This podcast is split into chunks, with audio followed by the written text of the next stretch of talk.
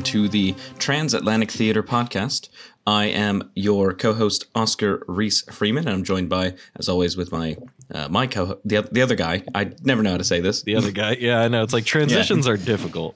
Anyway, Yeah. uh, this is Marcos Rodriguez signing on for another fantastic fucking podcast. Signing on. We're not a radio show. Yes, we are, Reese. What do you think podcasts are? They're like the modern day fucking radio shows. How dare you? They kind of are. I mean, to be honest. No, they are. I mean, to be fair, Yeah. yeah. I do like like I got into listening to uh um when I was down in Georgia, I listened to a lot of uh what is it, Georgia Public Radio, which was just uh NPR. And um I really Okay. I really liked listening to them. Uh the people who are on there, like the radio hosts, have like tons and tons of years of experience in doing what they do. So it's just a Yeah. pleasure to listen to them go. And they're not like they're not crazy radicalists. They don't try to put their opinions on anything. They just really try to report the news and I liked that a lot about them. I mean, you could tell they were kind of biased, but for the most part, it wasn't really that bad and hardly noticeable. Um, Fair enough. especially since you're in the south uh, they wanted to uh, they wanted to not appear too conservative uh, to alienate you know the southerns and how conservative they are down there um, but they also didn't want to be completely biased on that side either so it was it was pretty nice i liked i liked listening to it um, Okay. Well, uh, you hear it, you've heard it here, folks. If you want to hear professionals who've been doing it on the air for years and know exactly what they're doing, uh, don't listen to our podcast because we're all we're just a bunch of amateurs. we're just amateurs yeah Yeah. um yeah man The uh, the the amateur pod the amateur Atlantic podcast amateur atlantic nailed it. amateur hour. Just go in, type into Google, type amateur videos, and see what you get. You probably get like a bunch of you probably get a bunch of adult porn to be honest. yeah, no, that's what you're gonna get. yeah. So, speaking of the Atlantic, Mhm. yeah, so I've fallen down this strange rabbit hole on YouTube. Oh yeah. So uh we are just this is something we were slightly talking about before we the podcast started. yeah. Um yeah, so I found this channel. What's the guy's name? It's like Sam something. Sam Holmes Sailing. Okay. Um and it came up I'll, I'll explain why it came up on my recommended as well because that's another pocket of the internet I've fallen down. oh really? Um, yeah. So this was so I'll start from the beginning. I, I just like happened to see some video that was recommended out of nowhere. That was like this guy who's like uh stranded on uh, on an island. Uh, like th- these people basically, I forget what the title was for the clickbait, but I, it got me. And it was like these five Australian guys Mhm. who their boat flipped over and they were on a random island north of Australia Damn. and they were so calm about it. Uh huh. they were just they were laughing. Like they were like, "Oh, come on, buddy, you still got like five albums in you. You can't die now." what the fuck? and like they were just having a good time. uh huh. And I was like, "I'm just just to be clear, they are stranded on an island without a boat now, right?" And like I'm just watching the video to make sure that's the case. And yeah, that was the case. They were all like really calm. Yeah. And yeah, then they they walked around the island until they saw a yacht, and they like flagged down the yacht, and then they're like, "Oh, can you call the Coast Guard? Because you know our boat flipped." And he was like, "Oh, really? Okay, that's crazy." like he was just like again, the the random person they spoke to was also like, "Oh, wow, okay." Like not like, "Holy shit, do you need food?" Like, "Is everything okay?" Like he was just like, "Ah, funny." Well, how far Like- out were they? I mean, it sounds like they probably weren't too far from shore. Pretty far out. Oh, they were, huh? Yeah. Huh. And uh, so then they uh, call the Coast Guard, and he's like, "Hey, can you send out somebody to like help us and save us?" Um, and they're like, "Do you have food and water?" He's like, "Yeah. I mean, I just, you know, I don't want to be crazy. Like, don't send out like you know the military or anything, because that that's too much. Just you know, just come get us." Mhm. And they're like, "Okay, well, we'll get you in like three days." And he's like, "Okay, Three days. yeah." God damn. And then there was one point in the video where he, the guy who was filming, he was like talking to these people. He was like, "They told me I'm not allowed to talk to Coast Guard because every time they radio in, they say I'm being a bit too blasé about it." I was like, "Yeah, you are." Yeah, yeah. Uh, like, but yeah, they way ended up being calm. stuck there for five days. Holy shit. Yeah, How the fuck did they uh how much of this did they record? most of it. Yeah, How the fuck did they have They even- power? Like what what They have a bunch of power banks, like battery pa- and then they I think they had solar panels as well. Like, why were that? Why were they that prepared? That Oh, they were on a fishing sense. That still doesn't make any sense. Yeah, it does. That they were that prepared for it. Yeah, Jesus Christ. Yeah. And then in the end, like their one of their girlfriends when they because they like called somebody, they're like, "Can you at least like can you can we give you the details of like our loved ones because Yeah. they're expecting us today." Yeah. So can you let them know that we're here and people are going to pick us up so they don't freak out that we're not home? Yeah. And they're like, yeah, no problem. And they call back like two hours later and like, so uh, some girl named blah blah blah, and he was like, oh yeah, that's like, you know, Alex's girlfriend. And he's like, yeah, well, she's bought a helicopter to come get you, She bought a helicopter. like a helicopter ride. Yeah. That will just fly And- them out. Then they clearly Yeah. weren't that far out then. No, the, so the reason they had to do the helicopter was because no boat. The reason the Coast Guard was taking so long is just maybe yeah, not that they were too far out, but it was the like a really bad storm was hitting, so like no mm-hmm. boats could make it there. Yeah, because helicopters can't can't go that far. Wow. Yeah, I mean they, yeah. they can go pretty far, but not that far. But even the helicopter pilot was like super chill when he landed. He like landed, gets out of the plane, he like looks at me, he's like, "So I uh, hear one of you needs like a rescue mission," and, they're, and he's like, ha, ha, ha, and they're like, ah, like fucking Yeah. lads in like ladding it up with this dude, and I'm like, surely they should be like, oh, thank fuck, like, but instead they were just like having a bro time with him, Yeah, you know? yeah. I wonder what they did about food. Were they able to salvage food from the boat? They had some food, um, but then they, I mean, they were there because they're all very into fishing, so Oh, they did a lot of fishing. probably just fished. Yeah, of course. yeah. I gotta be Yeah. so stupid. Yeah, that was their biggest. They're like, oh, so you know, is the is the helicopter going to be able to fit all of our all of our fishing equipment? He's mm-hmm. like, why? And he's like, this is about ten grand worth of fishing equipment here. I would. And he's just- like, oh, it's not going to fit. And he's like, should we leave somebody behind to like watch over them? no, just like, is that really the, the the worry and concern here? bro. I would just leave the fucking fishing gear and come back with a boat. Yeah, yeah. Um, I think they left it all there, and then like the guy who, so the pe- the couple that were on a yacht, they like stayed in the area for like a while. yeah. um, but they couldn't like sail out. I think because of the because of the storm. Mhm. But then they couldn't like dock to let them on because of the storm, and like yeah, it was just a whole bunch of confusing stuff. But yeah, Yeah. Yeah. um, but yeah, so it was it was weird. But then I've now been recommended a bunch of um, Australian people who go to a- islands and survive. That is Randomly. very interesting. I'm just like an So this island. this one guy that I watch who just goes and he lives on an island for three days, and he only goes. The only thing he get like arrives with is like a knife, and that's it. nice. And he has no no water, no food, no shelter, and he like has to make it himself. Damn. I hope he uh hope he brought something to sharpen that thing with because the second that goes dull, his life gets a lot harder. Well, yeah, probably. I imagine for three days it's probably fine. He sharpens it probably like every time he goes out. oh, I'd imagine. yeah. If it's only three days, okay, yeah, he'll probably Yeah. be fine. But yeah, Yeah. it's like I don't know how long, but you know, chopping down wood and doing all that shit, any type of processing is gonna gonna Yeah. dull that shit down. So somewhere along the line with that, it started recommending me this uh, guy called Sam Holmes, Holmes Sailing. yeah. and I watched I just watched this video where he sailed from Bermuda Bermuda to these islands in the mid Atlantic that are owned by Spain Mhm. Oh wow. on his on his own in a boat like it's just a like a sailing yacht. Yeah, that's pretty far. That's like what Bermuda's Yeah. just outside the Gulf of Mexico. Yeah, it took him 23 days alone. Oh my god. Yeah, that's a hell of a solo trip. And he's now sailing from that place to Ireland and I'm watching that video now. Well, Reese, you know, Greta Thunberg fucking sailed the entire world at only like Did she? yeah, she sailed the whole world at like I don't know, thirteen or some shit like that. I never knew that. You didn't know that? no. Yeah, she's quite accomplished for being so young. That's what made Yeah. her, you know, that that is what essentially made her a little bit more special.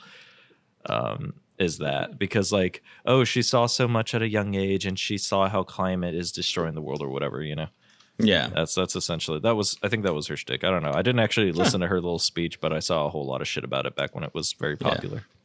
That's it. I think I've only I've only seen the speech. Yeah. And it was like slightly awkward because she wasn't that great at English at the time. So yeah. Yeah. Like it felt like I, I feel like there's my main problem with her little speech is that because it's clearly her second language, Yeah. she's like everything that's supposed to be coming off as passionate Yeah. sounds like somebody who's like not genuine because she's having to think about what she's trying to say. Yeah, yeah. I mean, yeah, that tends Um, to happen when you have yeah. to do it like that.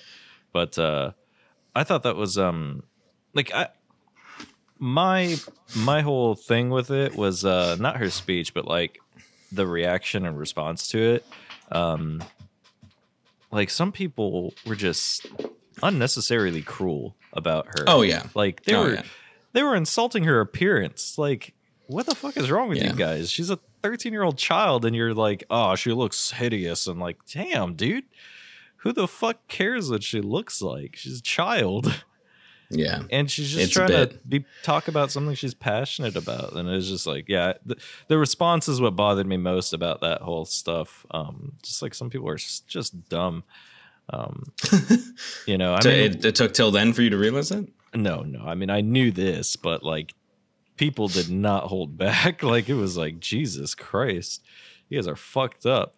Like some of these drawings that I saw of her, like that people did that obviously they were far right con- uh, conservative people who did this. Uh, and it was just horrible, like just awful. It's like, damn, you guys are choosing to insult her her appearance on a girl who first of all can't defend herself because, you know, Yeah. she doesn't even know you exist and secondly missing the entire point of the conversation like if you want to if you want to give your opinion you know that's fine to give your response give your opinion on on what you think of the whole matter but like there is no point to insult someone's appearance on something like that Yeah. that was just awful it is just missing the point. It is just yeah people who entirely. Clearly didn't hear, didn't hear the message or probably never will understand the message. or fair. too stupid to come up with an intelligent response so they're like oh that too. she said too many big words i'm gonna make fun of her appearance Let's not bring that up again.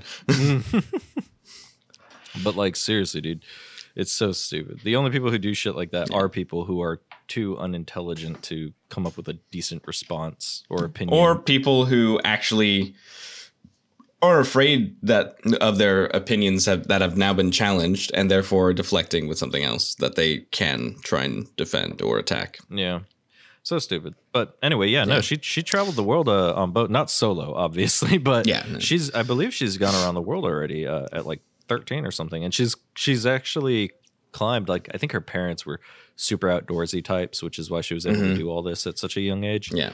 But she um she also climbed to the top of quite a couple of mountains as well um Huh. i don't think everest everest is still kind of insanely dangerous and deadly but um yeah it's fucking nuts It's also like considering she's a big environmental activist. yeah It's also like a huge environmental problem of people climbing Everest. oh is it Oh yeah. i mean i've heard of the the t- the litter and the gear that's just left up there but like Yeah. how, how is it infecting the environment Um, because of the litter, as well as um, I th- the amount of shit on the mountain, and because it's so high up and doesn't and it's so cold, it, it doesn't biodegrade; it just freezes. yeah But then when the ice melts, it then creates sewage water that starts running down Oh. the mountain. yeah like a toxic runoff almost yeah. So it's pretty gross. yeah it is pretty gross never thought about that that's Yeah. interesting. As well as how much people spend to like fly there. When you think like that how much that costs or in terms of carbon footprint people who fly to that area. And then on top of that it's not actually that great for the economy of nepal because it goes to these big companies that that most of them don't actually yeah. operate in nepal. Exactly. And just you have the N- nepalesians and the people who go there aren't exactly there to be tourists yeah like not to spend money in the towns they're just there to climb the mountain and bounce yeah exactly yeah no that, i guess that makes trying to sense see early life. Um. but speaking of uh youtube uh Yeah. So you're saying you went down like a rabbit i hole. went didn't a small i went down a small little rabbit hole on something called uh analog horror and i guess some people are more susceptible to it than others. It's like one of those things you know kind of like um how some people are really su- susceptible to asmr and shit like that. Yeah. well analog horror i think kind of fits that bill in my opinion because some people they either find it really scary Yeah. and unsettling. It's more so like an unsettling type feeling that you get from it. The kind of thing that kind of like raises the hairs on the back of your neck and makes you feel like you need to be ready for something, you know, something uh, ominous. But uh, anyway, so it's essentially like it, it plays off of. It, it's really interesting because it plays off of nostalgia. It gets you with nostalgia, which I think is the most fascinating thing about it.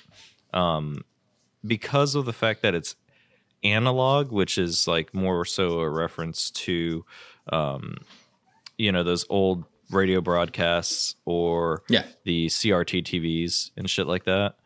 Yeah. Um, so it kind of plays off of that. It uses that to give you that nostalgic feeling because you know, growing up for us, you know, we kind of grew up on those old uh, CRT TVs and VHS recordings, as well Mhm. as you know, in the middle of us fucking watching something, all of a sudden we get a storm alert, and it's like the public service announcement, and it makes like this really loud, unsettling noise.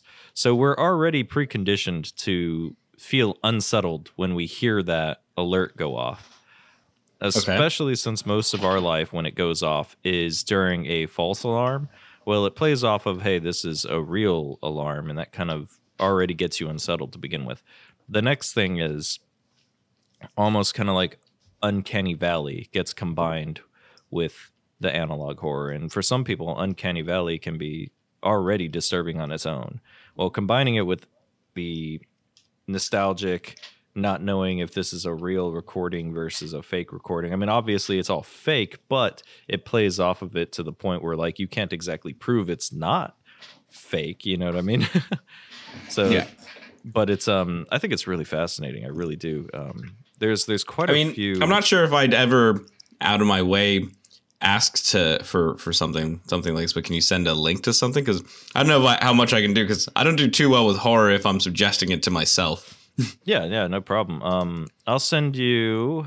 I don't know if I should send you the Mandela catalog, which is kind of a really, really popular one that a lot of YouTubers were doing recently, including uh, like uh, Film Theory. Film Theory also did something on the Mandela catalog, which I think is interesting. Oh yeah, as in, and that's just a theory. Exactly. films. Yeah, that Exactly, guy. that got guy. it, Yeah. Um, he did something I on thought it. you were. Yeah. yeah. because it was kind of getting Mhm. popular. It was kind of getting passed around along a lot of the major YouTubers uh, for a bit there, just as kind of an introduction into the analog horror. But analog horror has been around for, I would say, quite a few years now, but it's really kind of recent. It's a recent genre. Okay. Um, but let me see if I could find something that would be decent. Um, but yeah, in that, it's kind of funny. In that, uh, should I send you a what is analog horror, or should I just send you something that is? Send me something that is, so I can just kind of experience it once and then Okay, I think- probably have a nightmare and then go to bed. I think Local 58 will probably be the best one, um, in my opinion. Uh, let's go with that. Local 58. okay. Yeah, that'll be a good one. Local 58 TV. Yeah. Yeah, this will be a great one. Um, how do I send you a link just for the whole page? Or do you want specific videos? Because I don't know any specific videos. That, oh my God, yeah, this one's got 1.4 million views. This one definitely, Holy shit. Yeah, this one definitely got popular. um, Yeah. yeah, definitely. This one is one of the more popular ones, and I honestly like the local 58 one a lot when it comes to it, because the other ones tend to feel like they come off a little too try hard for it, because that's what tends to happen with these uh, genres when they first come out. You get people who are like the pioneers, and then you get people who latch onto it and they kind of try too hard and end up missing the point of what actually makes it scary. It's a difficult thing to make something truly unsettling. And um, I think that Local 58 does it pretty well. Uh, Mhm. Let me just yeah, let me just send you like the first video. Yeah, this was as far ago as uh, four years ago. Like that was the first video that came out uh, back in 2017. So this is definitely one of the first, like one of the pioneers uh, of it. Let's see. It kind of gives me, it kind of gives me like um, uh, vaporwave vibes because it's very Okay. lo-fi. Yeah. Um, and also, I think they use, they tend to use. Um, I just like the idea that vaporwave is actually a thing. I love vaporwave. I think it's so fucking. Cool. I do. Yeah. Well, I love. The, it's just funny as yeah. I love the concept of vaporwave as well. I just think it's fascinating. It's like it's like you have vaporwave, which is literally the um, exploitation and big ass middle finger to big corporations and shit like that. Um, and then you have NFTs. Uh, Can we talk about NFTs for a second? Oh fuck! what do you, we what do you think? What do you think about them? Did we talk about them on the podcast before? Or I don't remember. I don't know. It's come up so so much recently. Yeah, for me isn't that it I've kind so of stupid? yeah. Like, I, fucking hate it. I hate it too. But like NFTs is like the full on capitalization of art and digital art, where it's like vaporwave Yeah. is the complete opposite of that. Um, and the thing is, people with NFTs are like, "Oh, it's bringing power to the artist." It's like it's really No, not. dude, it's like- really not, mate. artists were already, you know, selling their art normally before then, you know? Yeah, it's it's really. I think it's fucking dumb. I don't know what's happening to the world. Um, You can believe whatever you do, whether or not it's real or not. But at know- the end of the day, you know what I want to send I'm you? gonna go have a nice little camp in the forest, and you can I- have your fucking NFTs. I want you. I want to send you a video that's about the dot com bubble, and that Yeah? that will pretty much kind of tell you exactly what's going on with NFTs because history repeats itself, and that's exactly what's happening right now. The dot com bubble happened in like the mid '90s and popped Yeah. in like the late in the early early 2000s. Um, Yeah. So you and I were still just children, not knowing what the fuck was going on. we were Um, like, "Have you heard of MySpace?" pretty much um but uh that that's a whole different situation that's like social media exploding yeah. Well, no, I was just saying at the time that this was happening, that was probably oh yeah that's We all were we just like, about Oh, uh, did you see? I have a I have a pet. I had a pet bat on my MySpace page. Did you? I was gonna say. Yeah, yeah. I used to feed it. It was adorable. i just wanted to put it. music on my myspace that's all i cared Yeah, about I didn't give a shit about the music. I wanted pet. I was like, I'll be honest. The thing that took me so long to go over to Facebook, I was like, you but I'm not allowed to have like a little. Couldn't have a little pet bat on it. Like, my thing how's everybody supposed to know that I'm an angsty goth kid if Yeah. I don't have a pet bat? my thing was that wait you can't have music play without people's permission when they enter your fucking profile that's lame because on myspace uh, for those of you It who are went. too young or never did it because it wasn't popular in your area um, as soon as you like check someone's profile out if you forgot to like make sure your speakers weren't loud the music would just start playing and you would have to quickly scroll down to find the goddamn player and pause Yeah. it or whatever return your music and if you were an asshole, you'd put it really far down. Oh yeah, you you Because you could design your page to be exactly how you wanted it to be. Yeah, it was like early learning how to HTML shit. Yeah, exactly. Um, and it Which was cool. It was really cool, yeah. But we were doing this Miss as like those days. children. It was it was fascinating. yeah, in a sense, yeah. yeah. Um, but anyway, uh, yeah, the dot com bubble is essentially what's going on with NFTs. It's just like a bunch of people throwing a shit ton of money because they think it's going to be the next big thing. And truth is, it probably will be. NFTs will probably evolve into something that will be used in the future, but majority, like 90% of what's happening is just to pop and fail, you know? Because I think the only reason that makes me think that NFTs can't be is because I can just copy paste, and I don't think anyone will ever be able to make that illegal. no, but that's not the point of the whole thing. It's the fact that it's tied to the blockchain. Mhm. And that is what's giving them their value because Mm-hmm. everyone's obsessed with fucking uh, Bitcoin and Ethereum and all that Yeah. stuff. Because that's what it is. It's being tied to the Ethereum blockchain.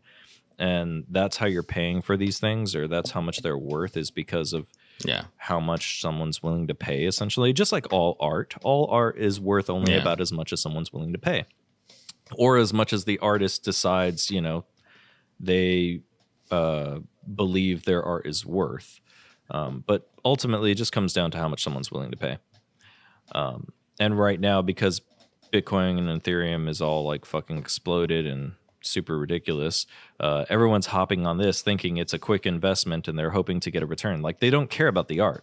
They just care Yeah. about the possible return on their investment. That's Yeah. all nfts are about and it's super stupid. So it's not giving any type of power to the artist like whoever said that is saying it's it's all just about rich people having too much money and wanting to try to get in on the next big thing like with the Yeah. dot com bubble where all these companies were creating website like internet-based companies um, started popping up everywhere at the beginning of the internet, and Mhm. we've seen things completely fail and go down, like AOL, Netscape. Do you remember that shit? There was I a- remember Netscape. yeah, there was Hmm. a couple of different. Netscape is kind of really the the beginning of the dot com bubble, um, and then that failed, and then all these other small companies that were all trying to succeed that got tons of funding from investors, but yet didn't have an actual product or a way to be profitable because it was all just people throwing money because they thought it was going to be, you know, something big. Ended up wasting all their money, and all these companies ended up going under of course, you have your couple companies that ended up becoming the next big thing, such as um, Amazon and eBay and Google, you know, but Yeah. Yahoo is just a shadow of its former self. Um, I mean, you say that, but my parents still use it for their for fucking emails. that's because they grew up during that time. So, or that's, Yeah. that's, you know, they were in their young adults, maybe, you know, mid, mid adulthood yeah. um, going through that. But uh, yeah, no, it's just like it, it is a shadow of its former self, though. Yahoo used to be like a really huge contender with Google and Ask Jeeves and all these other search engines that were everywhere. yeah. Um, and all that shit. And I, it's just crazy how all those websites are just complete shadows of their former self. And this is because of the dot com bubble. Um, but that's essentially what I think is going on with the NFT shit. It's just ridiculous. And it's just a big bubble that's going to pop. And Yeah. when it pops, I'm just going to laugh and be like, oh, yeah, all you guys are fucking stupid. Ask Jeeves though. And, what a and then all these people getting their fucking NFTs stolen, you know, equating to like billions of dollars or millions of dollars. And I'm just sitting here like thinking like it's like fake money though, because then you're talking about cryptocurrency, yeah. which is a whole nother volatile currency that Yeah. That's value changes constantly. It's like, yeah, it might be worth a million dollars now, but it could be worth like 50 cents in 10 years. Yeah, that's the thing. I said I, I said this about Bitcoin is uh, like I'm not an idiot for not investing in Bitcoin now. I'm an idiot for not investing in it ten Then- years ago. yeah. But now is when there's no reason to because now we're getting to the point where because the reality is the only reason you do get it is that you can sell it. Hmm and if everybody's to make a profit Mhm. if everybody does that then the whole then the then the the fact that it's like acting like a stocks and shares where it requires people to own it to back up its legitimacy Mhm. that legitimacy then gets lost and then it's worth nothing Yeah. so I think Bitcoin um, became something it was never intended to be, to be honest. Uh, it was always supposed to be a type of currency that was, you know, ungoverned, and it was supposed to give freedom to people who wanted to have anonymity and a very secure way of purchasing and buying goods on the internet, um, Mhm. which makes sense. But because it became what it is today, which it's treated more like a stock, its value rises and falls very unstable. Like it's very unstable. it's very unstable and yeah. because of that, it could never truly become an actual currency, in my opinion, even though it was Yeah. supposed to be an actual currency. bitcoins are dumb Yeah, bitcoins are dumb. Um, but yeah, I went down a little analog, uh, analog. oh yeah well yeah going back to that yeah hole. Well, see, because I got started about talking about art, so you know that kind of Yeah. naturally leads to. Uh, don't don't say it naturally leads to nfts no, no, no, no. It naturally leads to like the discussion of the type of art that I was talking about, which was, in my opinion, yeah. very similar to vaporwave. And the vaporwave I thought is funny, yeah because it's the exact opposite of fucking NFTs. So, yeah um, but yeah, it's just so stupid. I, I like vaporwave though. I love vaporwave. I love anything that gives me that nostalgic feeling, which is which I Mhm. think is interesting in itself. Nostalgia. what do you mean Well, because I have you mentioned that also for I mean in, in reference to um the analog stuff. Yeah, yeah. So I have the the feeling of nostalgia when looking at things from the 80s, even though I was never Yeah. living in that decade. Same. And so I think that's such a fascinating feeling. Like, why do we feel that way? I, I don't know, but I love it. That's all I got to say. So this local 58 horror stuff like gives me all of that nostalgia, but it's like unsettling nostalgia, which is really, really interesting in my opinion. Because what can we truly say existed? Because history is just recounting what other people saw, right, or heard and experienced. Yeah.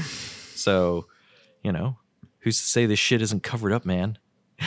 I mean, I think the good way to judge that is if you get multiple historical accounts, you can find somewhere Yeah, in the middle corroboration. Yeah, what happened. yeah. That's why people say, you know, okay, so most of the Bible probably happened because there is historical shit that kind of says, yeah, that kind of happened. You know? Yeah. So that's why most of that shit is probably, you know, accurate. I look at the Bible as something of like historical fiction, you know, where they they put real historical events that happened in it in order to give it legitimacy, but also still kind of, you know, put its point forward. Um, Yeah. But do I think like, you know, all that shit is 100% real? No, prob- no, I don't. I How just fucking dare you? Listen, dude, I hate religion. I think religion's bullshit. It, it- don't even get me started on talking about religion, man. Okay. It does nothing but. Should we talk about this film then? We will in a second. In a second. What a segue. Yeah, we will talk about the religion has nothing to do with this film, does it? Did you get I that? know. No, it doesn't. Okay, No, I was gonna say, no, no. holy shit, did I miss something in German? Did I get a wrong translation Yeah. on what this movie is about? yeah. Um, At the end of the movie, he's like, it was Jesus the whole time. yeah, yeah. Uh, you know the catfish? That's their god. yep. That is it. Yeah, they worship a, a giant catfish. But That was uh, a big catfish. Yeah, it was a big fish. Um, There's always a bigger fish, Mm-hmm. though. yeah. But uh, Wise words of of Liam Neeson. Yes. so yeah, that, that that was just our little rant on, uh, I guess, uh, YouTube rabbit holes. Fucking yep. We'll see how long we'll see how long I'm down this weird rabbit hole of like survival guy people. Oh, dude, I fucking love those. I, I wanted to talk a little Yeah. bit about that too because Yeah, okay. I've um I've watched. Uh, well, I don't watch like like ocean travel, boat boating, Mhm. or any shit like that. But what I do watch is, you know, f- uh, forest survival, like bushcrafts type stuff. yeah. and I kind of I almost went down a rabbit hole. I could feel myself going, going because uh, all of a sudden I started getting suggested these videos about guys building cabins by hand in the fucking middle yeah. of the woods. I've seen some of those, Oh, dude, yeah. those are so cool. They're like in the forests of. Virginia and they're like, We're gonna build ourselves a log cabin. It's uh currently the getting toward the end of summer. We're gonna make sure we got this up and ready to go by winter. No, Uh, so no, can- the ones that I were watching was even better. There was no, Okay. there was no talking, Oh It was all doing. I- and really There's- I- peaceful, nice music, and like Yeah. really like awesome B roll of shit. Like it was just Yeah. very nicely done. Um, I used to watch a lot of those back in the day with uh where, where it was just the um it's like those those people in like fucking Like Asia somewhere or- Southeast. Asia, yeah. yeah. and it's just like they're silently just digging so see, I like don't making huts and shit like that. I don't like those ones. I like the ones where it's more like bushcraft and things are a little bit more artistic in terms Okay. of like how it's shot and how it's done. You know, like the dude has like his dog with him, and it's like really just like, oh, that's that's nice. I want my dog with me. Like go build a fucking cabin in the woods for winter. You know, it's just like Yeah. nuts. And then he like builds an outhouse, and I'm like, God damn, dude, this is cool as fuck. He literally processes his own wood and makes his own planks to build his fucking shit. I'm like, wow, that's insane. That's legit. That's a bit above and beyond what I would do. Yeah. But like that is cool though. Well, that's what that's what I like about the guy. I think they got the channel's called Field Days, Mm-hmm. uh, and I watch it. He's the three days like on an island with nobody there and Yeah. like trying to survive, and like he's just clearly very aware of like he's not an idiot like out doing this. Like I couldn't. It's he doesn't make it look like anyone could do this. Yeah. it's no, I know what the fuck I'm doing. Yeah. So like he knows every like not every, but he like knows plants that he comes across. He knows how to do like weird shit that I'd never think of. He's like, well, I'm on an island surrounded by salt water, can't drink that, so I'm gonna make some fresh water for myself. So what I'm gonna do? He made a still. Yeah. So he like took a piece of bamboo and took a plastic bottle that washed up on the beach, beach and a glass bottle bottle that wa- washed up on the beach. Mm-hmm. Fills the glass bottle with salt water, puts it in the in a fire with like the bamboo stick that's like running into the uh, plastic bottle, Yeah. and it literally just It lifts up, goes into there. Goes, yeah, it's Yeah. very scientific. Yeah. And I was like, that is genius. very cool. Yeah.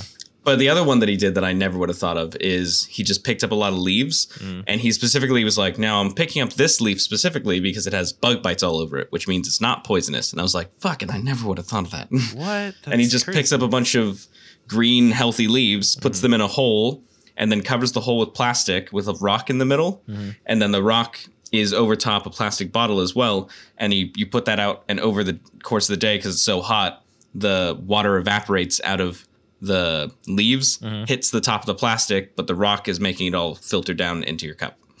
Dude, that's a crazy way of filtering water Yeah, from fucking leaves. from leaves. That's nuts. yeah.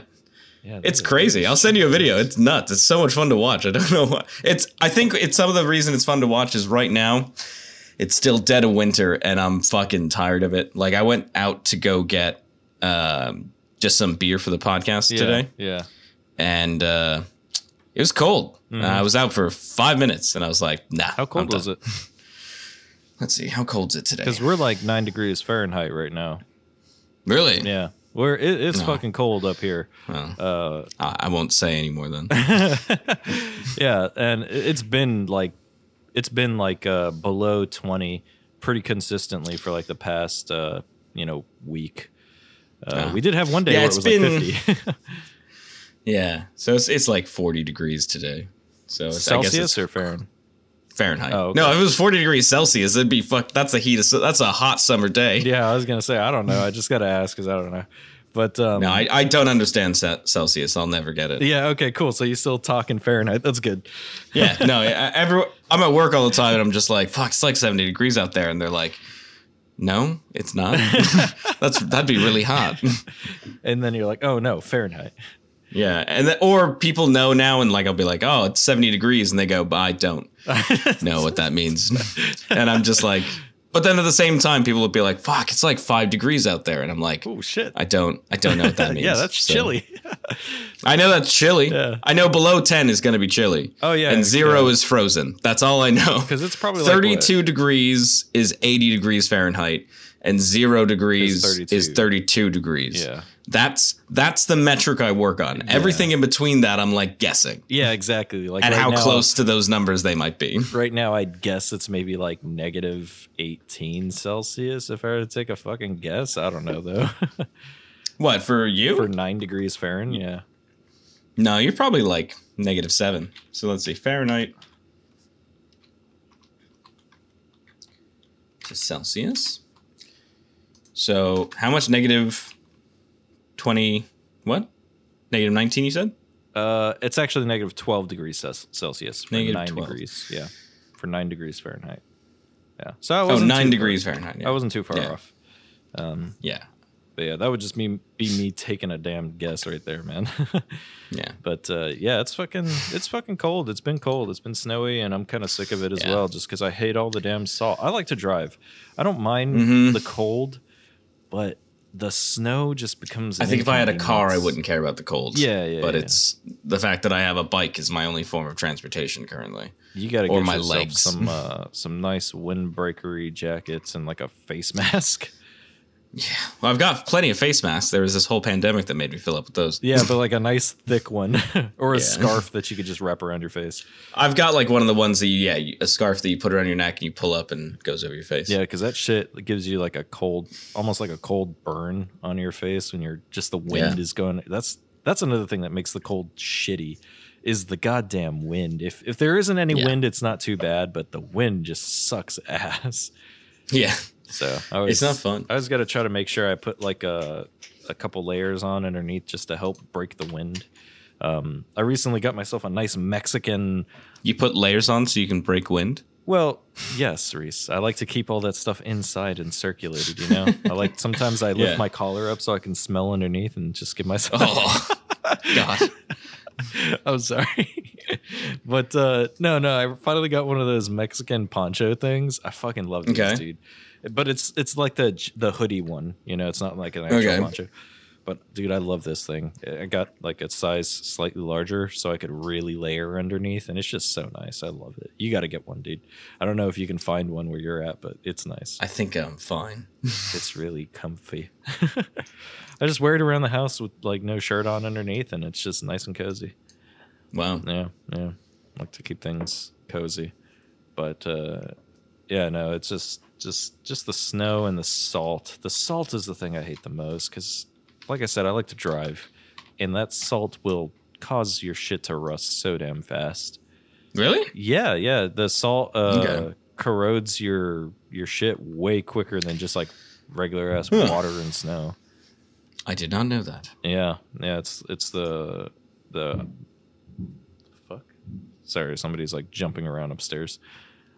Um, but yeah, it's the salt that really really causes the corrosion. Um, Hmm. So I, just always thought that, yeah, it was just whatever. Um, what was I going to say? Yeah, because I, I thought that it would be the it's, it's oxidization oxidization that causes rust. So how does salt increase that?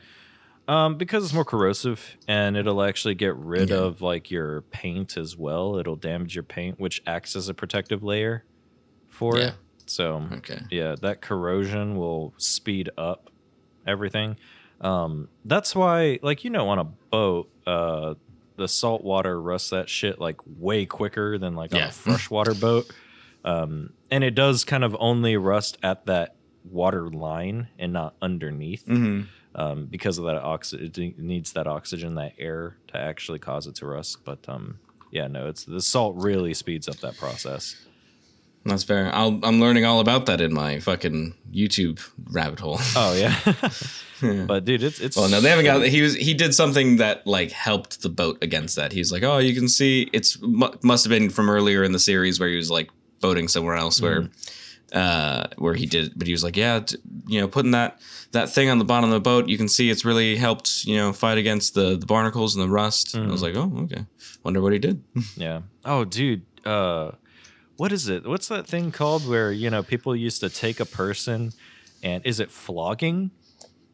Where they used to take the Uh, person, run them underneath the ship, and have their back and spine ripped open by the barnacles of the ship. Fuck, I don't know. What is that called? It's Jesus. not called flogging, but what is it when uh, I mean, what, what do I even Google here? ran under boat? Here, I could find it. I could find it here. Dragging somebody a under a ship. Yeah. It's keel haul. Keel haul. Keel haul is that what it's called? Yeah, to haul under the keel of the ship, Um, throwing someone over one side of the ship and then dragging them underneath the ship to the other side. keel haul. Oh, it's on an article called Seven Brutal Ways That Sailors Were Punished. Yep, keel hogging or keel hauling. Yeah, that's that's. Isn't that horrible? Yeah, Jesus. I've seen the, I think in movies, I've seen the first one on this list, the mast heading, Yeah. where it's just somebody has to be at the top of the mast and sit there Oh and just yeah, be exposed. yeah, that shit's pretty, Um, pretty harsh. But yeah, keel hauling. That's insane though, right? Yeah, it, I'm sorry, I'm just reading more punishments. but to me, that one sounds. I don't the understand. Like, how is this worse? Is like caning is worse than Caning? mastheading. Yeah, caning, and is like the punishment was you hit them across the backside with a solid cane. Yeah. I'm like, I mean, I, I, I'll be honest, I'd probably rather have that than sitting at the top of the mast for fucking two days. It's like a shit ton of a, like children who grew up getting fucking uh, hit with a Yeah. with a switch, you know. Um, yeah. and that's basically like caning. Oh, funny enough, the uh, last one on the list is hanging. Hanging, yeah. I mean that just. I'm like, yeah, that's just that's just dying. and that may be instant too. You may just break your Yeah. fucking neck and die. Whereas keel hauling, you're gonna feel it like horribly for like the first couple seconds yeah. until you finally die because your spine's been ripped open from the. Oh no, this one was this was wor- this is the hanging was pretty bad because they wouldn't let the noose kill them. Apparently, they would just let them like slowly hang there, and then because of the air current Oh, going forward, you'd like be pulled Oh, really damn. hard by the air, and then you die. That's pretty bad. But at least when you suffocate, you just kind of like. I mean, Yeah, you pass, out. Yeah. Hopefully. Yeah. I mean, you possibly well with the wind and the pulling and the dragging and all that, it may sever Yeah. your spinal cord, so you may even Yeah, maybe. yeah. You don't know. Uh, Fucking hell. Either way, I don't think I want to die by any of those means, Yeah, I'm pretty sure I'm pretty glad I live in my cushy little fucking life here. right? I'll happily like pretend that my life is hard by going to the you know somewhere in Australia and pretending to live off an island for three days. yep. And speaking of uh, dying at sea or in water, hey, let's get to our movie of the week. okay. So the movie of the week was uh, Undina. Yeah, Undina. Yeah, we both were like undying. Yeah, It's Undina. Undyne is what we Yeah. said. Undina. Uh, like I said, when I saw the description was that that was her name, I was like, well, we're certainly going to find out what the fuck we're supposed to be saying. Exactly. And they said by the end of the film. lot, so They did. um, yeah, uh, I'll start off by saying I, I'm kind of gonna apologize and say that I feel like I should have chosen a slightly better film. uh, no, I enjoyed it. I like drama. Okay, I do too. I just, I'll be honest. I think this movie. Com- I think the problem is because of the director and all the other movies I've seen him do. Uh, like most of his movies are really kind of grounded in reality like inc- like by by a lot oh, really? Yeah, this one was a Yeah. bit more um, like you know what lies beneath. Yeah fucking you know. and so i just found it a little bit kind of cheesy from that Oh, it was very cheesy. Yeah. and so and like so it, it also kind of fell into the thing that pisses me off with movies like this where i i don't know what the film by the end i can't tell what the film is supposed to having me believe happened or didn't happen Mhm. because he woke up and there was no indication he was passed out for three months Yeah. but then she was gone but they also mentioned it was short-term lodging so why would she have been there if she was short-term lo- okay so yeah spoilers by the way uh like yeah and then she went into the water and just killed herself i guess Yeah. but then he saw her in the water and then he went into the water and saw her again and she gave him the statue back because she went into the water with the statue so that would be the only way he could have gotten it back so Yeah. what happens is I don't know. Like it's it's one of those where yeah, I feel like it doesn't know whether or not it wants you to believe some stuff or not believe some stuff and it's just kind of doing things for the sake of being fantasy-ish. Yeah. Yeah. That's all it's doing. It's just trying to be dramatic. You know, it's a drama. Yeah. and things happen in dramas that are kind of dramatic, such as that. Mhm.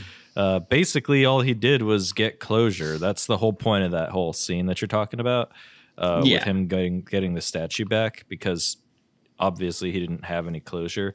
So they did like a whole fucking 20 minutes of him trying to get closure. Um, so yeah, I mean the film is like a romantic drama, um, and I I thought it was pretty enjoyable. I think this chick is kind of crazy. Um, you know, she was cool though, but crazy. Yeah, she was definitely pretty crazy. I mean, that, at the beginning of the film, I was like, so is this going to be the plot of the film? Is she actually like fucking crazy and she's going to kill him? Like obviously that ended up did ha- that ended up happening. Yeah, but I thought it was going to be like because she said, you know, I have to kill you. Then I was like, is she like a secret agent? What the fuck's going on? yeah, yeah. And then she was like, "Yeah, I work for the Senate." It's like, okay, all right, things are getting kind of weird. Uh, Yeah. she might have to kill him. yeah, but uh, no, it just turns out she's crazy. Um, and that's what I was thinking too, because uh, I was it was funny. I was talking with my wife, and I was saying, "All right, I'm intrigued." You know, the, from the beginning, I was pretty intrigued. I like how it started. Yeah. You know, things were silent, uh, but you can kind of tell from the situation that it was kind of uncomfortable and awkward. And then we found out why it was. And then she said, "You know, okay, well, I have to kill you." And I was like, all right, so I don't know her well enough to take her seriously or not. So I don't know if she's just saying it to be dramatic and you know this is the director's way of being like yeah this is a real human response you know people sometimes Mhm. act this way uh but no i mean she she didn't go through with it so i was like okay and then she did Well, the thing that it. made me think that it was, you know, like she was super serious is the fact that he didn't want to stay, but then he stayed for like a little bit longer than I would have expected him to. Mm. So it's like, fuck, is, is there like merit behind that th- the threat of killing him? No, because I feel like he was probably just staying just to like fucking uh like appease her. in a way. You Mm. know, like uh, you know, he's he's feeling bad that he just fucking Yeah. you know broke up with her. So he's like, I guess I could stay for a little bit, but then he got on the phone with his fucking new girl and she was like, "No, I need you here right so now." So I don't know if it's a new girl because the plot summary on Wikipedia says that she was um, she's broken up with by a married man with whom she's having an affair. It's very possible that you know he was married to her. Um, yeah, but uh, like that was not clear at all. yeah, no, it wasn't. Maybe I think if we which knew I German, it would be fine. more clear. Yeah, but I also think it's fine that it's not clear. Yeah, like yeah. it doesn't really matter what his relationship to her is. It doesn't matter what hi- like the whole point is they break up. She's going kind of nuts, Mm. and then then we get the I think just the part that bothers me the most about the film, which is just this weird scene where the fucking statue in the in the fish tank talks to her, and then you get the most like forced kind of situation where he like backs into it and then it explodes and then it's just like this really over the top cheesy the two of them like f- you know fucking fall onto the floor and they're just staring into each other's eyes and then he's being like after, after everything that's just happened he's like whispering to her he's like hey you've got glass stuck in your your you you were stabbed yeah, it's like a weird like, way to be romantic. yeah it's a very weird way to do a romantic scene, yeah and it was And love to be at fair, I first was- glass. Oh fucking hell. but like, yeah, I, I thought they had good chemistry because I like these two actors. So They I'll, did. I'll They did preface and talk about chemistry. these two actors more in a moment. Mhm. But um, I think the just this that one scene kind of set off in a weird direction for me where I didn't really care for it. Mhm. And then the movie kind of moved on, and I was like, okay, I'm I'm I'm liking the two of them. I think they're f- fun, except for the weird bit where like he got weird and he was like pushing her off of him, and he was like, "Stop! I need you to tell me your speech." That was a bit of an awkward scene. yeah, Yeah. It- they they were just both really weird. They were, yeah, they were both strange people. Um, yeah, but maybe that's why they worked. you're right about the uh, chemistry thing. Like there was so much chemistry between them that when there was scenes with them and other people, it just didn't feel like it was right. You know, like when yeah, he the scene between on. her and the other guy did not feel like they were into it. Well, which obviously that was kind of supposed to feel like Yeah, that, but like yeah. they didn't really have good chemistry No. on screen. No, and then um and then when he moved when he moved on and and you know started dating the other chick and got her pregnant, Mm-hmm. whatever. Um, they just didn't feel like they should be together. It didn't feel very right. That, feel good. well, I don't know. From the beginning of the film, I was like, this chick's definitely really into him. yeah, no, it's obviously she was into Yeah. him, but he still didn't feel like he was really into Yeah. her. Um, Also, the baby thing pissed me off because it added nothing to this to the scene other than it. They're like, "Hey, you have to go back to that place where you almost died," and he's like, "Oh, well, you know, you've got a baby," and we're supposed to go, "Oh my god!" and that's it. It didn't add anything other than like a moment of us going, "Oh no, No. now she's pregnant. What'll that mean for if he sees the other girl again?" no, I think the baby thing was more like, you know, okay, two years later, he's moving on. He's moving on. Yeah. And what more to show his dedication that he's actually moving on than having a child? So, you know, I mean, 'Cause if you know, she- that, yeah. that doesn't come with de- dedication. That comes with one one broken condom. yeah, but like, come on, there's abortions, there's shit like that, there's Plan B, there's all sorts of things. Hmm. They clearly wanted to have this child. Um, Yeah. There was no indication that this was a mistake. So it instead of that, I think it gave more of a okay. So he's dedicated to her. That's why they're having a child. Yeah. Yeah. So I think the other thing that I find that I don't enjoy the most about this one is that most of his films, this one, it's like shoehorned in. Of like most of this guy, this guy's work, Mm-hmm. he talks a lot about like Germany's past, Yeah. Is that why it was so and historical? so yeah, Okay. and so you've got this girl who's like telling you all that stuff. Mm-hmm. That was interesting and cool. I learned a lot about fucking Berlin today. yeah. Um, but I mean, his other films like delve into the kind of the the ugliness of it a bit more Mm-hmm. and like tell stories through that, and that's what I enjoy from his works. Mhm. Um, but this one kind of just didn't. Yeah, yeah. It was just like I think he just wanted to do some type of dramatic uh, love story. And you know, I tried to do a little bit of research. I was like, okay, is there something about German mythology that I don't know about uh, regarding Yeah. like a, a gunter and a catfish.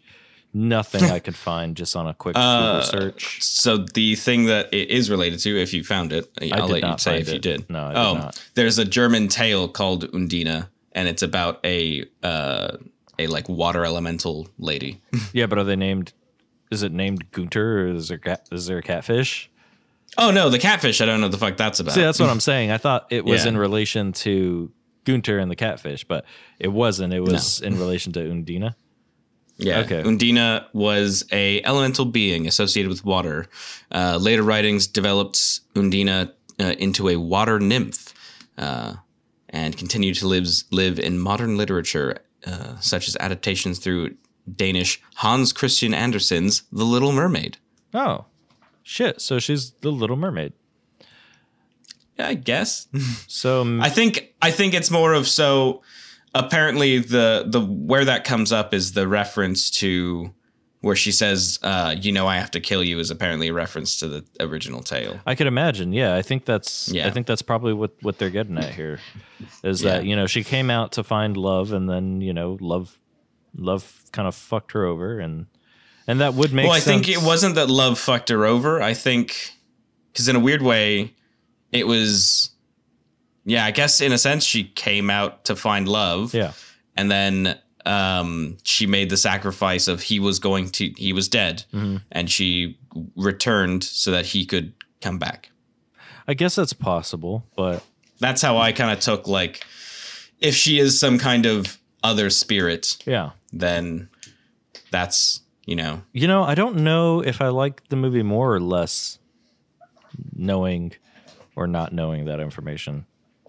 what they uh, the the the story bit. Yeah, like the Yeah. the um the story behind it, the the, the historical part, the the Little Yeah. Mermaid part of it, we'll call it.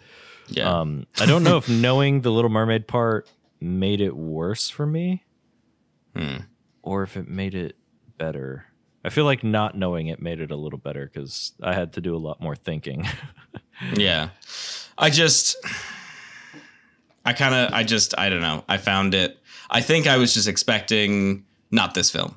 Yeah, yeah. That's my problem. Yeah. But I do like the two actors. Uh, so what I was gonna say is, in 2018, there's uh, another film by the same director, and it's the, got the exact same two people, Mhm. and they have really good chemistry. I'd say they don't have as good as chemistry in that one as they do in this one, but that's probably because it was their first time working together, and now they just work off each other probably so well that you know Mhm. it, it definitely improved the film.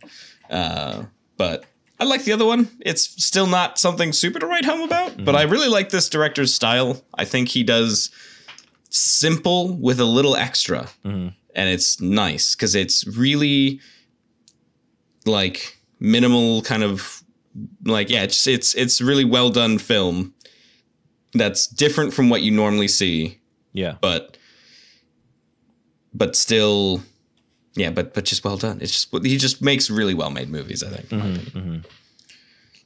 the christian petzold i've not said his name this whole time i've been like ah this guy this one guy Yeah. i just never said who it was Yeah. Um, yes. i'd say out of all of his films to recommend outside of this one i think you have seen Which was? i'm fairly certain i watched it in the theater with you What was it?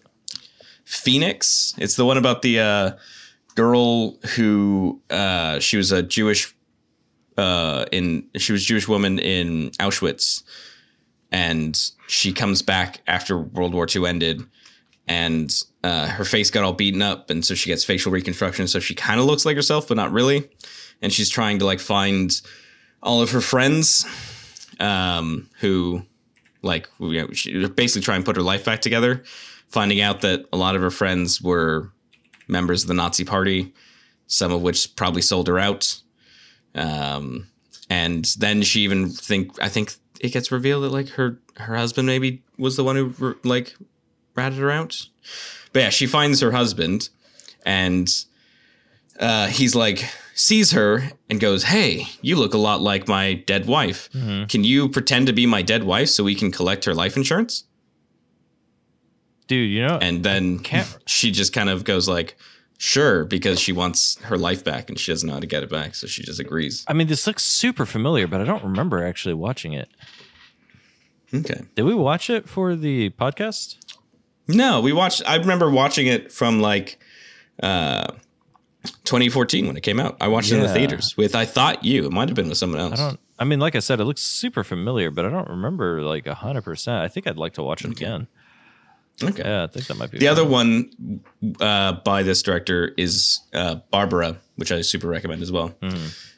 And that one, that one also focuses. That Barbara uh, focuses more on East and West, or East Germ- East Germany, East Berlin, Mhm. which is interesting and kind of ties into what a lot of the the lessons in the movie were about. Yeah. She was just talking about that. Mhm. But I do like this actress, Paula Beer. I think she's good. Mhm. She's got a lot of range. Yeah, I liked her. I like I liked seeing her act. It was uh, enjoyable. Um, it was interesting watching her kind of change a little bit when she was talking about history. I thought it was interesting.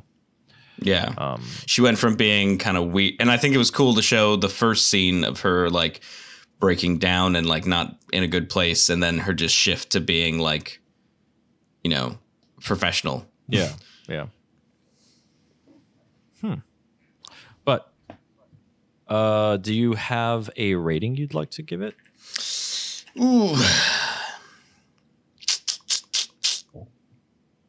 i think it's a soft six A soft six. Yeah, I'm over Yeah. here giving it like a five. That's that's where I'm feeling. Okay. Definitely a five because like even though I enjoyed it, I liked the movie. I thought it was fun to watch. I would probably never ever revisit it. Um, no and i probably wouldn't even recommend it no, I, I wouldn't recommend it unless not, not like. in the sense of like never watch it but in the sense of if it if somebody was like do you have a film that maybe i should watch today i wouldn't be like oh watch undina I mean, for me, it's like okay, so I'm I'm a little bit of a fan of Tim Burton stuff. If I was like, okay, Mm-hmm. you want to watch a movie that's kind of about a fish, kind of about a romance story, kind of fantastical, just watch Big Fish. I love that movie. That's a good fucking movie. I feel like that i don't uh I- sure i feel like i don't really get what the connection between the two are Romantic, fantastical. That's it. this isn't too i think the movie's not too fantastical which is what i'm happy with It kind of is. it's fantastical right at that beginning and then like the end where it just gets confusing as to what you're supposed to actually believe happened I just feel like I don't get much out of this film. There's not much satisfaction in watching it. There's not even really that much satisfaction in watching him get his closure at the end.